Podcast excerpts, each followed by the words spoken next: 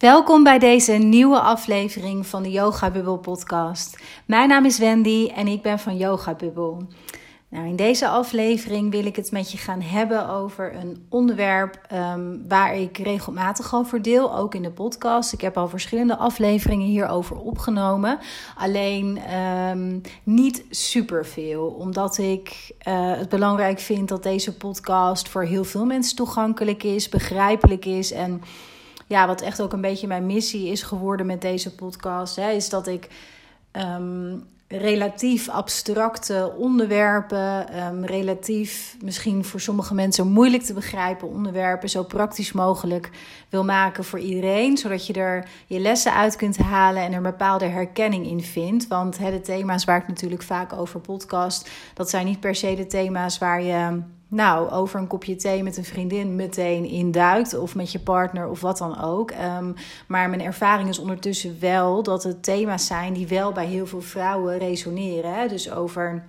Als het gaat over toxische relaties of over uit je hoofd leren gaan of enorm please gedrag vertonen, uh, jezelf heel snel schuldig voelen, jezelf altijd maar wegcijferen, uh, maar ook structuren als bindings- en verlatingsangst. Het zijn onderwerpen waar je dan wel eens een keer van hebt gehoord. Misschien heb je er wel eens een keer over gelezen en het resoneert dus ergens bij je, maar je kunt het dan vaak niet beetpakken.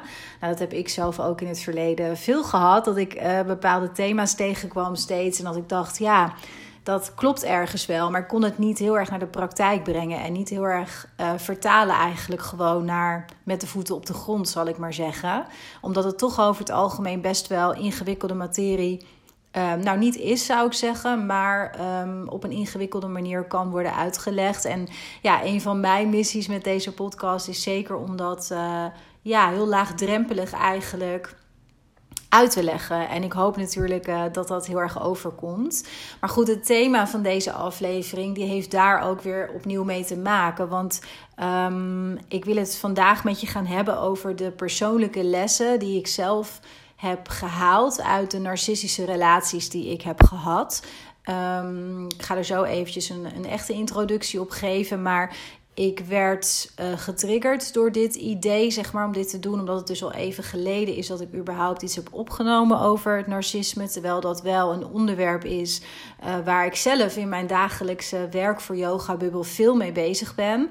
Want ja, ik denk dat van de tien vrouwen bijvoorbeeld, als ik tien vrouwen zou coachen tegelijkertijd, dan zijn acht daarvan hebben te maken met een toxische relatie. En een groot deel daarvan ook met een narcistische relatie dat is toch een beetje ja, wat ik aantrek. Ook omdat ik dat hè, met webinars en natuurlijk ook met de podcast uitzend. Alleen relatief weinig. Wat er echt gebeurt, is dat er um, voor heel veel vrouwen uh, geen plek is waar ze naartoe kunnen op het moment dat ze met narcisme in relaties te maken hebben. Want uh, keer op keer, en dit is dus ook echt wat mij triggerde afgelopen vrijdag, keer op keer hoor ik weer verhalen van vrouwen die bij uh, psychologen, therapeuten lopen, die um, het allemaal heel erg goed bedoelen. Ik wil daar geen fout woord verder over zeggen. En ik begrijp dat ze dat.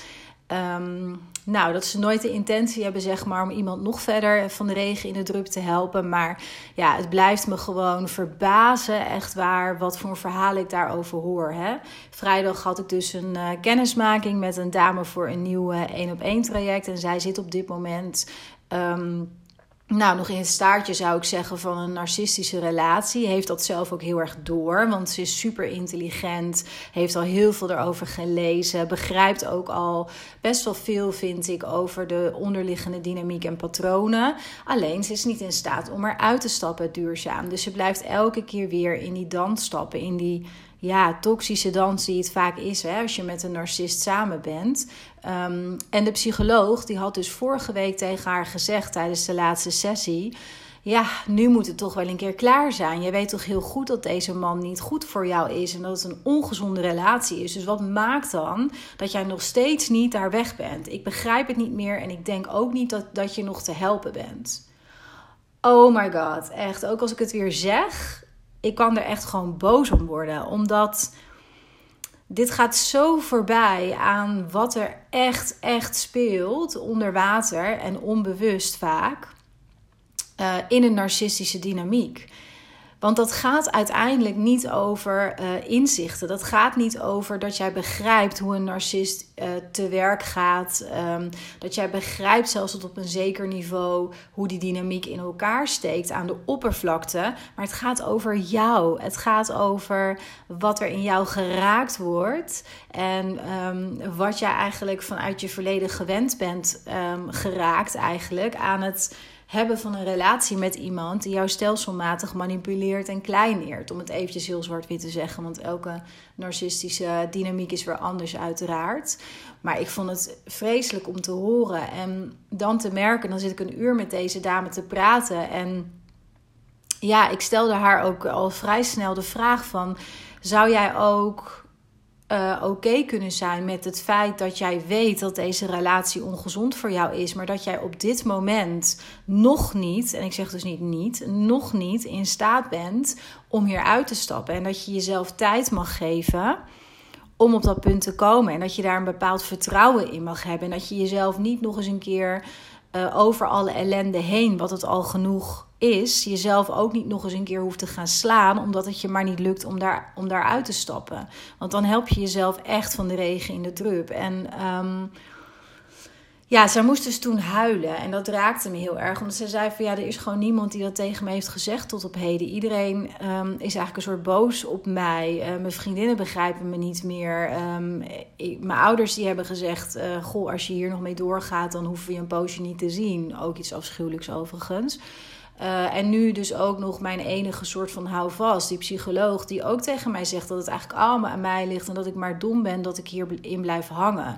Nou ja, ik vind het uh, vreselijk. En um, nou, los even van deze situatie, dit is echt wat ik vaker hoor op hoofdlijnen. En um, dit is dus precies waarom ik ben gaan doen wat ik doe, omdat ik vanuit ervaring uh, weet wat er voor nodig is en wat voor reis het is om echt los te komen uit zo'n narcistische dynamiek allereerst. En daarna ook duurzaam voor jezelf echt gezondere keuzes te kunnen maken op relatievlak. Hè. Dan, dan maakt het even niet uit of dat gaat over romantische relaties of hè, in een familiesetting of misschien zelfs wel op je werk. Maar dat je daar veel gezondere keuzes in kunt gaan maken omdat jij gewoon het werk in jezelf eigenlijk hebt gedaan. Daar komt het op neer. En ik ben zelf jaren geleden ook enorm uh, tegen de ja, begrenzingen eigenlijk. Zo zie ik dat een beetje van de reguliere um, zorg aangelopen. En um, ik heb gelukkig niet zo'n ervaring gehad als wat ik uh, net beschrijf, maar wel in die richting. En ik heb toen echt op eigen kracht uh, ongelooflijk veel dingen uitgeprobeerd. op allerlei vlakken. En daaruit is eigenlijk voor mij een soort van ja, methode is een beetje een groot woord, maar een bepaalde uh, methode tussen aanleidingstekens dan eventjes ontstaan, waarmee ik dus nu andere vrouwen mag begeleiden en coachen om ja, inzicht te krijgen in die narcistische dynamiek, in hun eigen stuk daarin. Dat stuk in henzelf aan te kijken, in het licht te zetten en te helen, zodat je van daaruit ook echt, echt duurzaam andere keuzes kunt maken. In plaats van dat het echt alleen maar in je hoofd is vanuit een bepaald cognitief perspectief, wat gewoon niet genoeg is. Niet als het hierover gaat. dat geldt trouwens voor heel veel. Um, ja, onderliggende uh, patronen, denk ik. Die moet je echt aankijken, ook op een andere manier. Zodat die kennis die je in je kopie hebt ook echt wijsheid mag worden. Hè? Zoals ik dat vaker zeg. Gewoon echt op gevoelsniveau en in je lichaam. En in gewoon wat je jezelf ook gunt elke dag.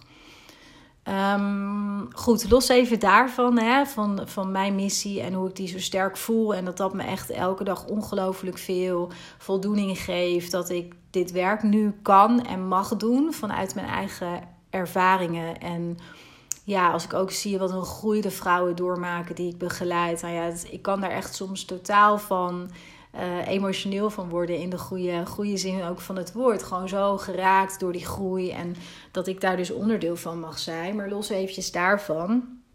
Um, lijkt het me um, ja, mooi en goed als jij zelf in een narcistische relatie zit, dan wel het vermoeden hebt, dan wel daar al uit bent en voor jezelf dat heel zeker weet. Uh, lijkt het me mooi om eens mijn lessen te delen in deze aflevering, dus op het vlak van narcistische relaties. Dus wat dat ja, mij eigenlijk uiteindelijk ook heeft opgeleverd. Hè? Want uh, ja, ik geloof heel erg dat alles wat je in je leven meemaakt, uiteindelijk een soort van for the greater cause is. Dus dat jij daar steeds authentieker van leert zijn, leert leven, veel meer bij jezelf leert zijn. Uh, keuzes leert maken, congruent, die bij jou kloppen, bij jou passen. En um, dat wil niet zeggen dat alles wat, je, wat aan moeilijks in je leven gebeurt, dat dat dan maar goed is of zo in het moment. Natuurlijk niet. Ik heb zelf ook uh, aardig wat meegemaakt en weet dus ook uit ervaring. Um, ja, hoe, hoe bijvoorbeeld, uh, ziekte, dood, um, maar ook dit soort relaties, scheiding, al die dingen natuurlijk heeft dat in het moment en een bepaalde periode een enorme impact op je. En kun je daar vaak dan nog niet bovenuit stijgen. En word je helemaal opgevroten, zeg maar, door het verdriet, door de rouw, door wat het maar specifiek is. Maar ik geloof wel heel erg dat uiteindelijk. Uh, het de bedoeling is dat je daar je lessen uit haalt. En dat je dus vanuit die lessen steeds dichter bij jezelf komt. En steeds betere, bij jou kloppende keuzes leert maken. Dus in die zin kijk ik ook wel um, eigenlijk wel positief op mijn ervaringen met narcisme terug. Dat klinkt misschien een beetje gek. Um, het was echt niet altijd gemakkelijk. Niet in de relatie zelf en zeker niet daarna, toen ik een aantal jaren geleden ja, echt een soort van diepe persoonlijke groei en transformerende groei uh, instapte, aan het doormaken was. Ja, dat was echt niet gemakkelijk. Dat was heel moeilijk. Ik heb me heel vaak alleen gevoeld en onbegrepen en um, tegen de muren oplopen en twijfelen aan jezelf. En zie ik het goed? Uh, klopt dit wel? Nou ja, dat herken je misschien wel. Dus dat is me echt niet vreemd. Alleen ja, het is voor mij toch een soort van blessing in disguise geweest. Want anders had ik nu natuurlijk nooit kunnen doen wat ik doe. Maar los even van dat aspect, had ik me ook nooit zo goed gevoeld met mezelf en bij mezelf. En had ik ook nooit zo'n mooie relatie kunnen aantrekken die ik nu wel heb. Vanuit een complete um, gelijkwaardigheid, vanuit emotionele volwassenheid, met heel veel kwetsbaarheid erin en heel veel licht en lucht. Dus ja, ik ben in zekere zin ook um, ja, zeker heel dankbaar voor, voor wat ik heb meegemaakt op het vlak van narcisme. Want op dat vlak heb ik uh, aardig wat meegemaakt. Uh, even nog als uh, korte introductie voor de lessen die ik zo met je ga delen. Um, zonder al te veel in detail te, te gaan. Maar ik heb uh, ja, echt op heel veel verschillende manieren met narcisme te maken gehad. Um, binnen mijn familiestructuur uh, vind ik het moeilijk om dat label er echt aan te hangen. Hè? Want narcisme komt natuurlijk ook in allerlei gradaties voor. En Um, het is ook heel moeilijk om dat sowieso, om dat officieel vast te stellen. Maar ik bedoel, puur even vanuit mijn ervaring dan. Hè, dan, dan weet ik niet of het in mijn familie echt om narcisme draait. Um, maar ik kan wel zeggen dat daar voor mij de wortel echt heeft gelegen in het normaal vinden van, van een narcistische dynamiek. Omdat ik wel binnen mijn familiestructuur veel te maken heb gehad en nog steeds te maken heb met um, nou, elementen die horen bij dat narcisme. Hè? Dus heel weinig empathisch vermogen um, manipuleren, verdraaien, emotioneel chanteren, emotionele onvolwassenheid. Um, ja, het zijn echt wel um, dominantie ook zeker. een soort van, ja, het hoort een beetje bij dat verdraaien ook, denk ik. Maar vaak doen alsof dat jij het verkeerd ziet. Alsof jij vreemd bent, jij raar bent. Ja, dat naar buiten toe ook een bepaalde hoe zeg ik dat, bepaald voorkomen hebben, terwijl de binnenkant totaal anders is. Nou ja, alle elementen die, als ik het ook zo opzom, denk ik ja, dat is eh, allemaal wel heel erg in het. Uh, um, hoe zeg ik dat? In het, in het straatje zeg maar, van narcisme, uiteraard. Maar goed, los even van dat label zelf. Ik heb dus op die manier wel een hele jeugd ook gekend. Um, wat, mijn jeugd was ook goed, hè, laat ik daar ook duidelijk over zijn. Maar ik heb ook wel echt ja, het pittig gehad. En, en vandaag de dag heb ik nog steeds natuurlijk deels met diezelfde familie uh, van doen. Dus dat, is, dat is één. daarnaast is het zo dat ik in mijn um, carrière, zeg maar, hiervoor, dat ik in het bedrijfsleven werkte, um, heb ik heel veel te maken gehad met uh, narcisme. Zeker omdat ik al vrij snel op die spreekwoordelijke carrière ladder klom. En um, nou ja, het is natuurlijk niet een gegeven. Hè. Dat is natuurlijk ook niet zo dat er in de top van een bedrijf uh, per se narcisten moeten zitten. Maar er zitten wel hele grote ego's. En mijn ervaring is, uh, is zeker dat daar naar verhouding veel meer, uh, zeker ook mannen, maar ook vrouwen, hè, maar mensen zitten met um, ja, een, bepaalde, een bepaald narcisme in hun gedrag. Dus daar heb ik ook veel te maken mee gehad op dat niveau. En wat denk ik uiteindelijk uh, in mijn volwassen leven voor mij het meest heftig is geweest, is dat ik ook romantische relaties met narcisten heb gehad. Uh, als ik erop terugkijk, dan denk ik dat dat er twee zijn geweest, met name. Waarvan de eerste wat korter duurde en de tweede echt lang heeft geduurd. Uh, en voor mij ook degene is geweest die mij in mijn persoonlijke groei heeft geduwd. Omdat ik aan het einde van die relatie gewoon helemaal gesloopt was en niet meer wist wie ik zelf was. Ik was mezelf echt helemaal verloren, omdat ik altijd maar mezelf in allerlei kanten had gebogen om die relatie maar werkende te houden en om hem maar te pleasen en om maar uh, ons leven zeg maar te leven zoals wij dat ook samen wel hadden bedacht. Dat, dat was het niet helemaal. Alleen de dag dat ik dus um, een appel begon te doen op hem en op zijn um, schou sterke schouder, dat hij er voor mij kon gaan zijn, dat was echt het begin van het einde. Um, en achteraf, hè, met terugwerkende kracht, zie je natuurlijk altijd heel veel rode vlaggen. Maar goed, die, negeer je vaak in zo'n dynamiek stelselmatig. Dus um, ik denk dat, dat die relatie uiteindelijk voor mij ook wel heel bepalend is geweest in uh, wat ik nu doe. En ja, de, de ervaring die ik er echt mee heb en in hoeverre ik daardoor zeg maar ook um, terug moest naar, naar mezelf, naar de kern, naar ja, de authentieke Wendy eigenlijk. En al die conditioneringen en al dat aangeleerde gedrag van pleasen, mezelf wegcijferen, um, perfectionisme, bewijsdrang, me altijd maar schuldig voelen als ik niet als ik een keertje voor mezelf koos of zo. Dus al dat soort elementen, dat heb ik, die heb ik los kunnen laten eigenlijk nadat uh, ik uit die relatie ben gestapt. Dus die is voor mij wel heel bepalend eigenlijk geweest als ik er nu over nadenk. Goed, dan ga ik nu naar de lessen die ik zelf uh, heb geleerd. Dus mijn persoonlijke lessen vanuit uh, die narcistische relaties, dus vanuit dit hele omveld. ik hoop dat je hier ook, mocht je um, dit herkennen, hè, dat narcisme in relaties, ik hoop dat je hier ook voor jezelf uh, een bepaald perspectief, een bepaalde hoop uithaalt. Want die is er echt, echt duizend procent. Maar goed, dat is ook een les waarmee ik wil eindigen straks. Dus um, we, gaan, uh, we gaan naar die lessen toe.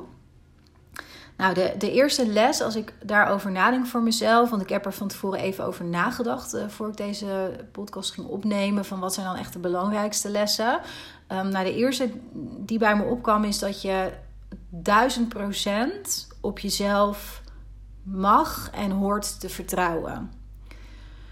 Heel vaak is het zo, hè, en dan maakt het even bijna niet uit of het echt gaat om narcisme of gewoon een bepaalde manier van een toxische relatie uh, hebbende. Maar, maar dit is wat ik zelf heb ervaren en wat ik dus ook steeds terug hoor in de één op één coaching die ik doe.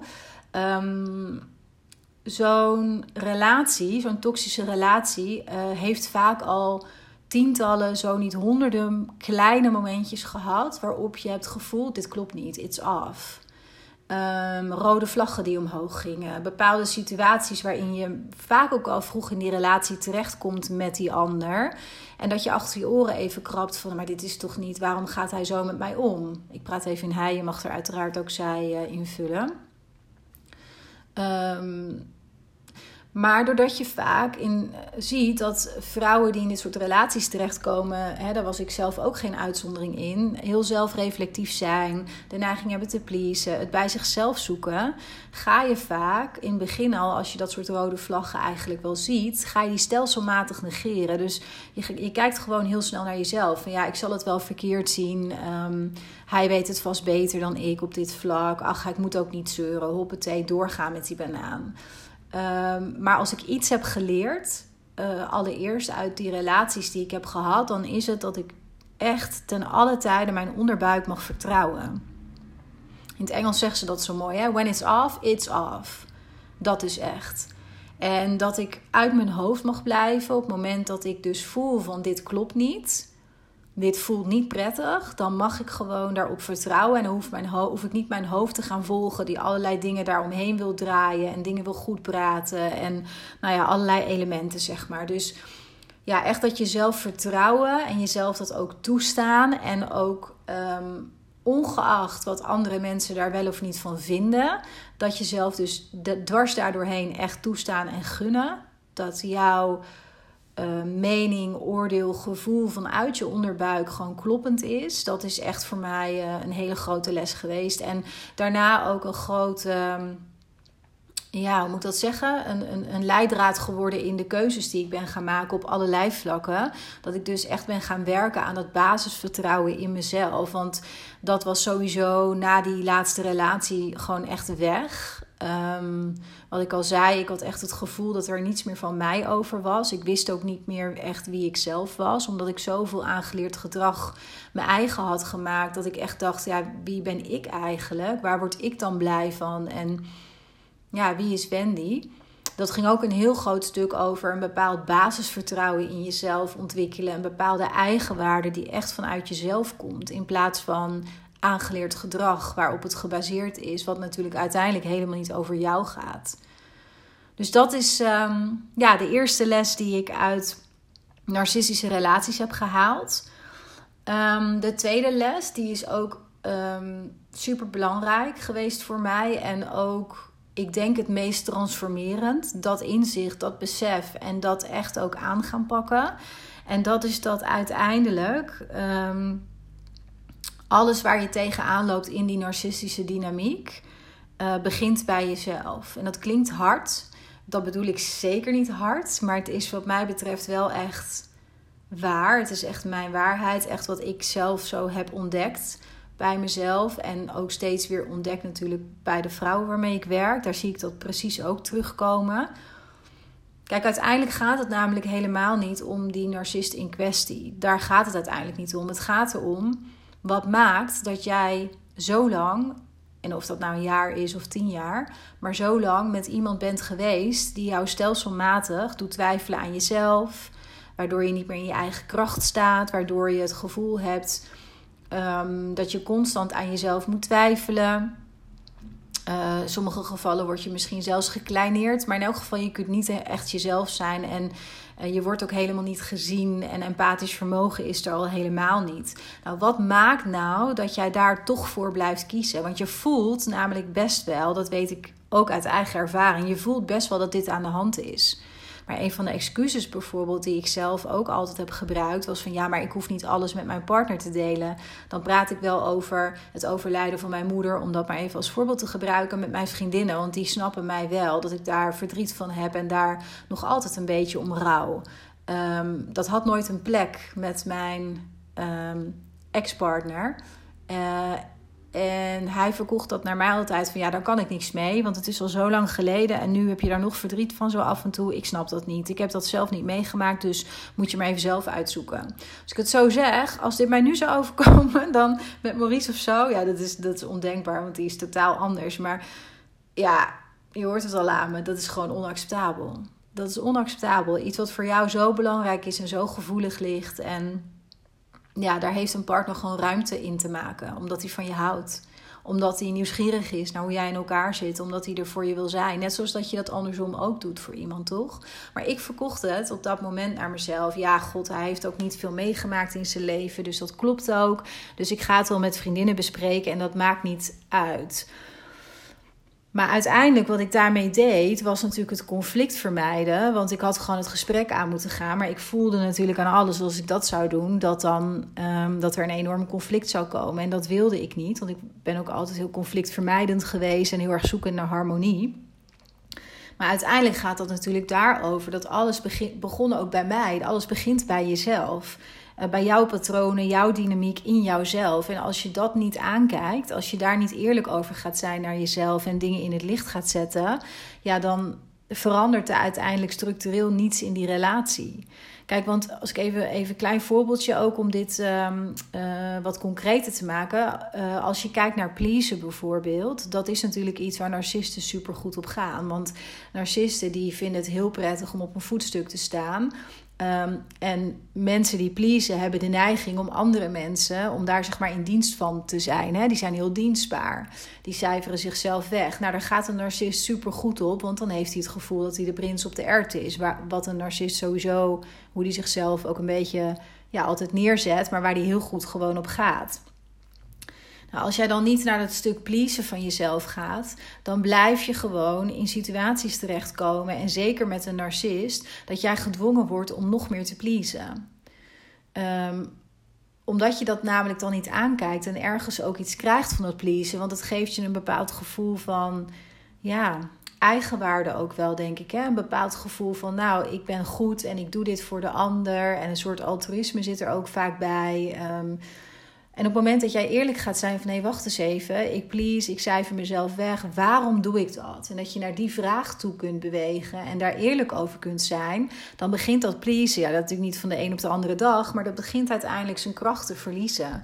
Want dan leer je langzaam dat je dat gedrag niet nodig hebt, uh, zodat er van je gehouden wordt. Want jij bent sowieso waard om van gehouden te worden, per definitie gewoon as you are. En um, mensen die pleasen, die hebben ergens in zich zitten dat ze iets anders moeten doen, iets anders moeten zijn, um, zich in allerlei bochten moeten, moeten wringen, zodat er van hen gehouden wordt. Dat is uiteindelijk een soort van overtuiging die ik steeds weer terug zie komen en ik ook herken uit mijn eigen verleden.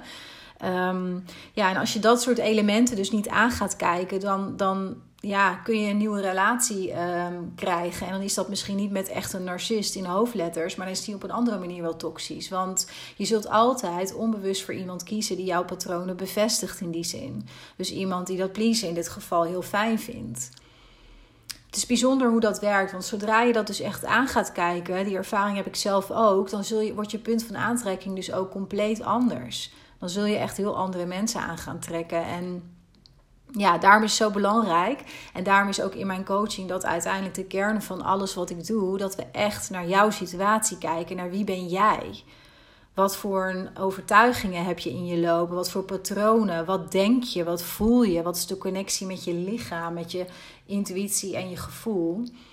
En welke oordelen heb je daar zelf ook op? Hè? En, en welk gedrag is daar dus uit voortgesproten heel vaak? Dus alles begint uiteindelijk bij jezelf. Dat is echt uh, mijn eigen tweede les geweest.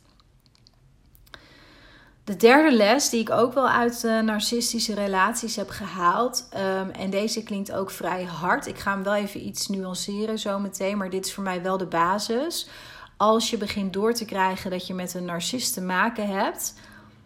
Die kun je niet veranderen. Dus uh, wegwezen. Red jezelf. Ik ga hem nu even nuanceren, want uh, wat ik hierin belangrijk vind om te zeggen, um, is dat je jezelf wel een bepaalde mildheid um, mag geven. Je mag wel jezelf tijd geven, ook al heb je al door. Het voorbeeld is het gesprek wat ik afgelopen weken had met een dame die in mijn één op één traject gaat stappen. Die heeft heel goed door dat ze te maken heeft met narcisme, enorm goed. Uh, alles wat ik eruit hoor, um, kan ik haar daar ook absoluut geen ongelijk in geven. Uh, en zou ik natuurlijk tegen haar kunnen zeggen: wegwezen, want narcisten kun je niet veranderen. Nou, is dat sowieso iets um, wat ik nooit zeg. Want ik ben er niet om iemand um, te zeggen wat hij wel of niet moet doen. Ik ben er om oordeelloos te luisteren en iemand te coachen op het eigen werk, wat je te doen hebt in jezelf. En daaruit vloeit vanzelf een keuze die bij jou kloppend is. Dus dat is sowieso uh, wat ik altijd zeg. Ik wil vooral dat je bij mij vrij en ongedwongen en niet, niet angstig zijn voor uh, oordeel je verhaal kunt doen. Dat gezegd hebbende, um, is het dus wel zo dat narcisten die zijn gewoon niet te veranderen. Ze zeggen vaak van wel en je kunt ook zelfs met uh, narcisten in een bepaald relatietherapietraject komen. Um, je kunt zelfs tijdelijk um, een klein beetje verandering zien in gedrag. Al zie ik dat heel weinig en hoor ik dat heel weinig om me heen. Maar het kan, kan gebeuren. Wederom, narcisme is er natuurlijk in heel veel gradaties. Maar laat ik je één ding zeggen. Als je echt, echt te maken hebt met narcisme, dan um, zie je alleen maar aangeleerd gedrag. Dus de narcist die weet heel goed, ik ga nu even chargeren om even mijn punt helder te maken. De narcist die weet ontzettend goed wat hij moet doen uh, in een bepaalde setting, want hij kopieert gedrag. Dat is ook waarom dat verborgen narcisme, waarbij je dus aan de buitenkant uh, een heel charmant, innemend, interessant persoon ziet die het hoogste woord voert op, op feestjes, met wie je ja, naar de buitenwereld echt een mooi koppel kunt zijn maar die aan de binnenkant, achter de voordeur, echt heel ander gedrag vertoont. Um, dat heeft er dus mee te maken, dat is, dat hetzelfde principe. Ze weten heel goed hoe ze zich moeten opstellen om dus gezien te worden als een bijzonder, uniek, uh, fantastisch persoon die als een prins op de erwt wordt neergezet op dat voetstuk. Uh, dat is allemaal aangeleerd. Dat is niet vanuit een diepe emotie of vanuit een binnenwereld waar ze een connectie mee hebben, maar ze weten hoe ze zich moeten gedragen op een bepaalde, tot op een bepaalde hoogte. Daarnaast zijn heel veel narcisten ongelooflijk intelligent. Dus um, ook dat speelt mee in dat ze kopieergedrag heel goed kunnen vertonen. En dat ze op bepaalde momenten, um, wanneer ze voelen dat jij bij ze vandaan aan het bewegen bent, exact datgene lijken te weten, weten te zeggen wat jij nodig hebt om dus niet verder vandaan te drijven. Sterker nog, weer aangehaald te worden. Dat is fascinerend elke keer weer, vind ik, om te merken dat ze echt ongelooflijk slimmig zijn in wat ze moeten zeggen op een bepaald moment, zodat je toch nog bij hun blijft, zodat je toch nog een kans geeft, zodat je toch nog weer hoop hebt. Um, maar in wezen gaan narcisten gewoon niet kunnen veranderen. Want één ding wat je nodig hebt om als mens te groeien en te kunnen veranderen is zelfreflectie. En als narcisten iets niet hebben, want dat heeft met dat voetstuk te maken, dan is dat zelfreflectie. Want het ligt namelijk nooit aan hen. Het ligt aan allerlei andere mensen om hen heen. Het ligt aan jou, het ligt aan de werkgever, het ligt aan de maatschappij.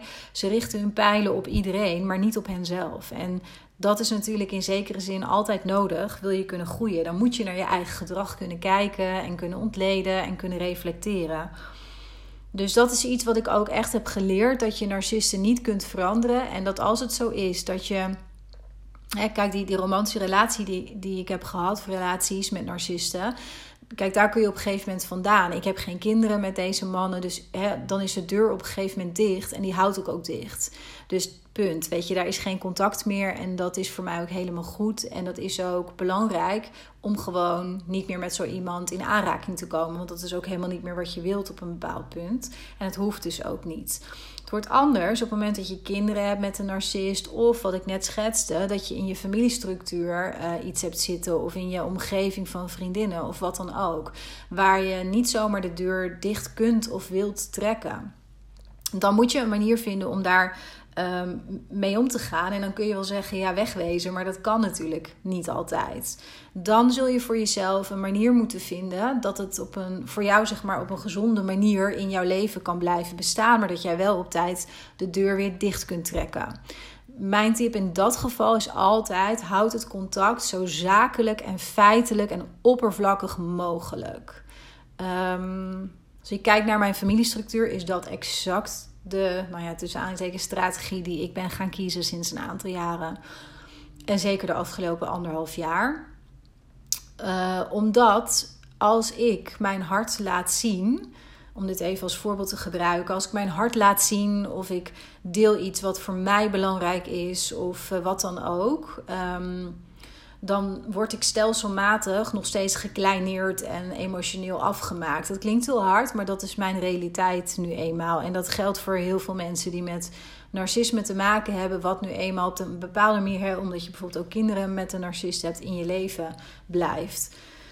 Um, narcisten gaan niet veranderen, nogmaals. Dus wat je dan kunt en ook moet doen, is jezelf beschermen. Dus. Um, Wees zorgvuldig met wat je deelt en hou het oppervlakkiger. Hou het, als je het over kinderen hebt, hou het contact beperkt tot de kinderen. Zorg dat die letterlijk ook niet jouw huis inkomt. Hè. Hou het bij de voordeur.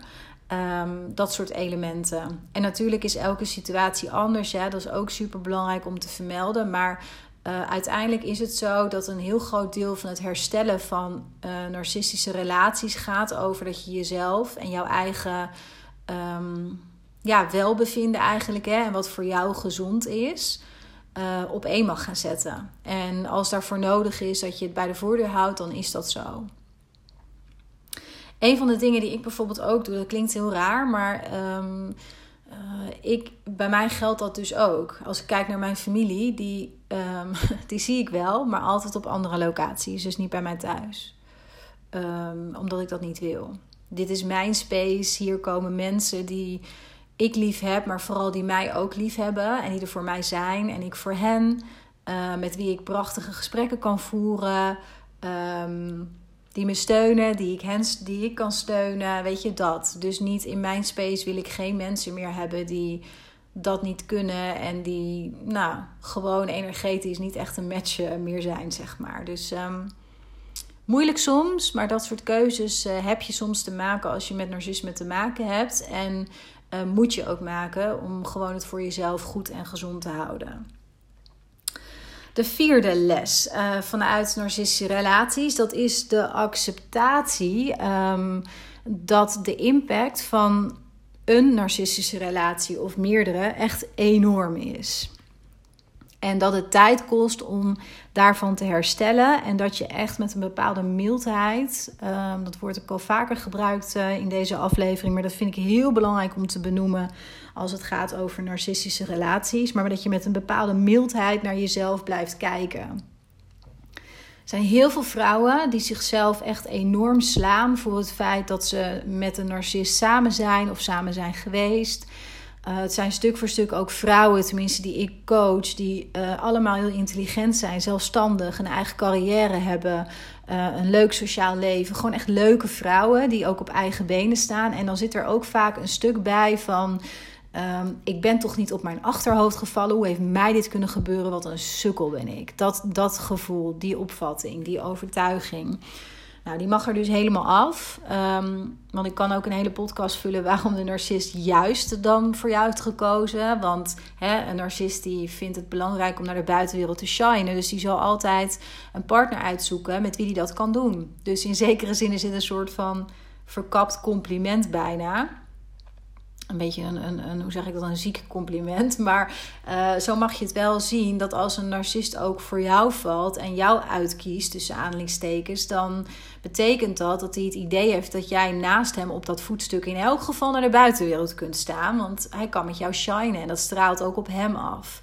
Dus dat is sowieso iets wat daarin meespeelt. Maar even terug naar de les van dat de impact zo enorm is.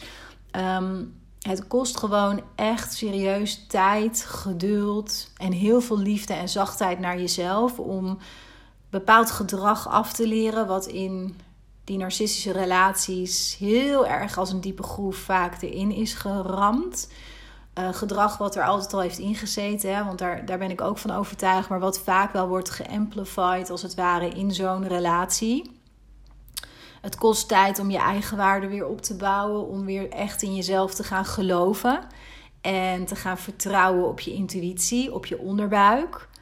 Um, het kost ook serieus veel tijd om weer kwetsbaar te durven zijn in nieuwe relaties. Uh, of al in bestaande relaties, bijvoorbeeld met vriendinnen ook, hè, daar veel meer in te gaan delen over wat er echt is gebeurd of wat er in jou speelt. Want je hebt ergens een soort van opgepikt als je lange tijd met een narcist samen bent geweest, dat je niet um, je hart zomaar op tafel kunt leggen, hè, want ze hebben geen empathisch vermogen. Dus dat, dat heb je al heel snel vaak afgeleerd. Uh, om jezelf te beschermen. Dus je bent op een bepaalde manier mee gaan overleven. Dus echt heel erg in de overleefstand gegaan. En dat betekent dat je vanuit je hoofd leeft en niet uh, vanuit je lichaam bewonen en vanuit een connectie met je intuïtie en met gewoon wie jij in essentie bent. Um, het kost tijd om dat weer af te leren, om die reis eigenlijk weer terug te maken naar jou, ja, naar, naar wie jij bent. En die reis die loopt voor mij altijd via je lichaam, omdat dat uiteindelijk is waar je binnenwereld, je gevoelswereld, je emoties en je intuïtie in huizen. Um, dus ook in mijn coaching bijvoorbeeld is dat ook altijd essentieel onderdeel. Dat, dat ik ook de vrouwen ondersteun in het weer gaan bewonen van hun lichaam. Het leren om bewust uit je hoofd te gaan en echt weer te connecten met wie jij bent. En jij bent zoveel meer um, dan die bovenkamer, dan de gedachten die de hele dag door je hoofd gaan, dan al die patronen die je maar blijft vertonen omdat dat gewoon op een bepaalde manier veilig voelt, bekend voelt. Je bent veel meer dan dat. En um, dat is wel heel belangrijk om jezelf te realiseren dat dat tijd kost en dat het ook tijd mag kosten. Ehm, en als je er zelf niet uitkomt, hè, als je voelt van nou, ik herken heel erg veel, hè, of dat nou uit mijn podcast is of uit een boek of wat dan ook. Ehm, en ik kom er zelf toch niet helemaal uit, want met mijn vriendinnen vind ik het toch te eng om te bespreken, of durf ik dat niet, of, of hè, er, er is niet echt ruimte voor. Dan raad ik je sowieso aan om hulp te gaan zoeken. Het is wel als het gaat over narcisme, en dat, dat zeg ik nu niet om voor eigen parochie te praten, ehm, maar het is heel lastig om de juiste hulp te vinden als je um, echt duurzaam zeg maar, je gedrag wilt veranderen en wilt ontrafelen. Um, wat die narcistische relatie nou echt betekent in jouzelf. Uh, dat, dat is en blijft gewoon heel moeilijk. Ja, ik zeg ook wel vaak: als je narcisme niet zelf hebt meegemaakt, dan is het ook gewoon ongelooflijk moeilijk om je voor te stellen uh, wat de impact daarvan is en hoe, hoe dat werkt. En ja, hoezeer je daar ook afgebroken van raakt en wordt.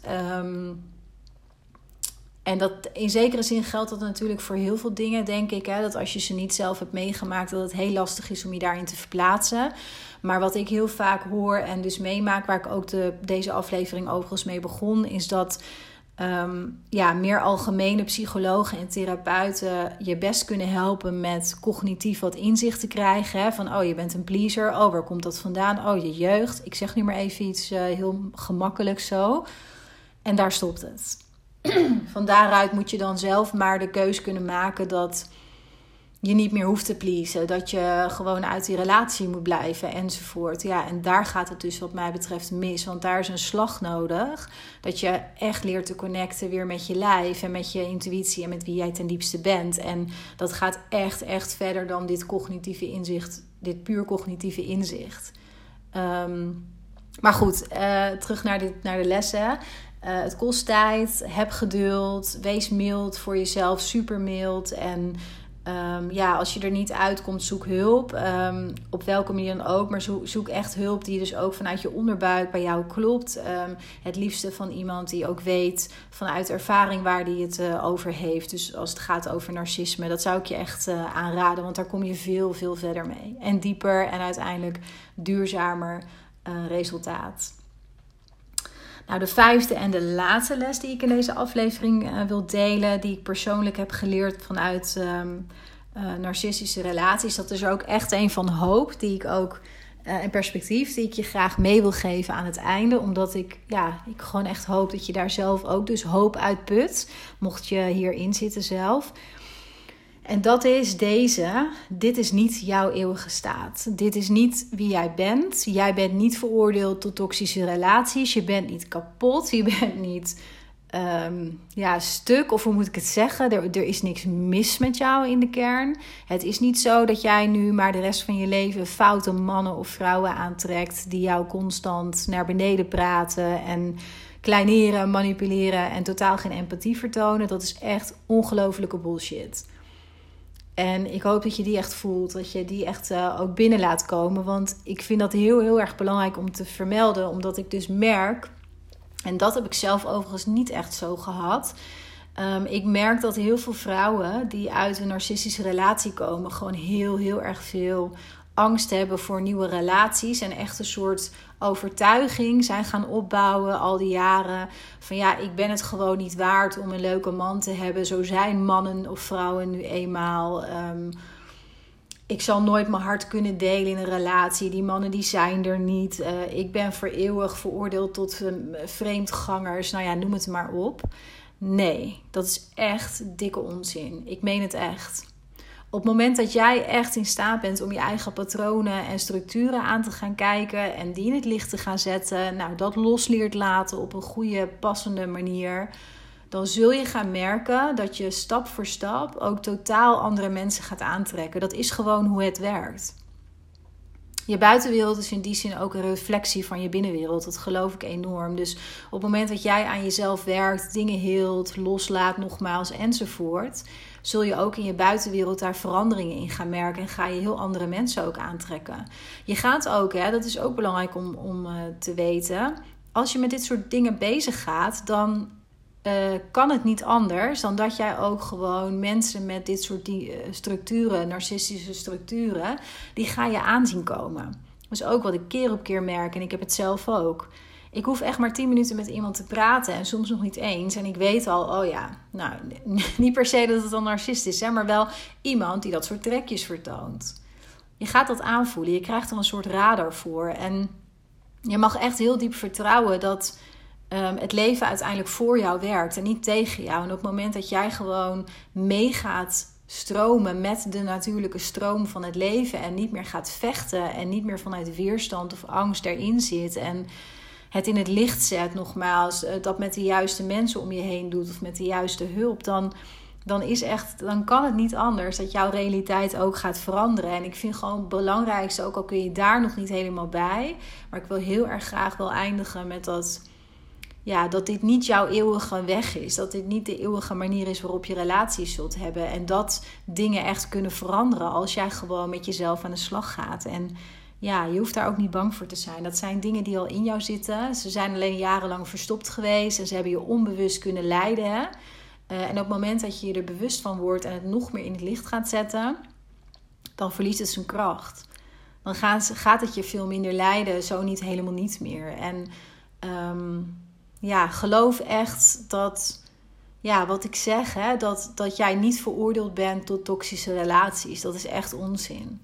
Dat is echt onzin. Er is uh, iets heel anders mogelijk. Dat kun jij zelf ook, ook voor jezelf zeg maar, manifesteren. Niet uit, vanuit iets magisch, maar gewoon omdat je met jezelf aan de slag bent gegaan. En de patronen die eerder altijd in relaties een rol hebben gespeeld, waardoor ze ja, waardoor ze ook in stand bleven. Hè? En waardoor je dus elke keer weer in die toxische relaties terecht kwam, narcistische relaties terecht kwam.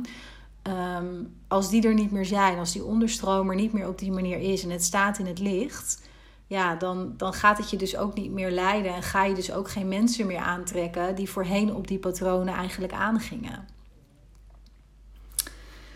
Nou, ik hoop dat je deze podcast voor jezelf uh, interessant hebt gevonden. Dat je er dingen uit hebt kunnen halen. Kijk, het feit dat je deze podcast luistert geeft mij aan dat je op een of andere manier met narcisme te maken hebt of hebt gehad. Dan hoop ik vooral ook dat het een podcast voor je is geweest van hoop, van perspectief, van oh, het kan dus veranderen. Dit is niet wie ik eeuwig ben. Um, nou, en al die elementen meer.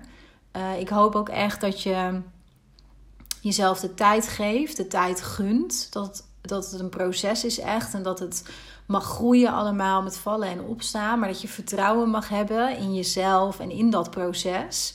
En dat je keer op keer ook weer met zachtheid en mildheid naar jezelf blijft kijken. Want dat is gewoon echt ongelooflijk belangrijk uh, in het proces waar we het in deze aflevering over hebben gehad. Um, Mocht je voelen van nou, dit gaat eigenlijk helemaal over mij en ik kan helemaal geen kant op, dan kun je me altijd even een mailtje sturen op wendy.yogabubbel.nl. Um, ehm, dan plannen we een vrijblijvende kennismaking in, want dat vind ik altijd even fijn om eerst te doen, zodat ik je verhaal goed kan horen. Dan kan ik je vaak ook al wel wat tips geven. Uh, en dan kunnen we op basis daarvan bepalen of mijn één op één traject um, ja, bij jou resoneert. En of ik denk dat ik je ook echt daarmee kan helpen. Wat ik altijd eerlijk aan zal geven. Ehm, dus ja, je mag me altijd even mailen als je dat uh, zo voelt. En anders hoop ik dat je, dat je hier veel aan hebt gehad. Nou, voor nu ga ik hem afsluiten. Hij is best wel lang geworden, zie ik. Um, nou, ik wens je een hele fijne dag toe. En ik wil je voor nu heel erg bedanken dat je geluisterd hebt. Tot de volgende keer.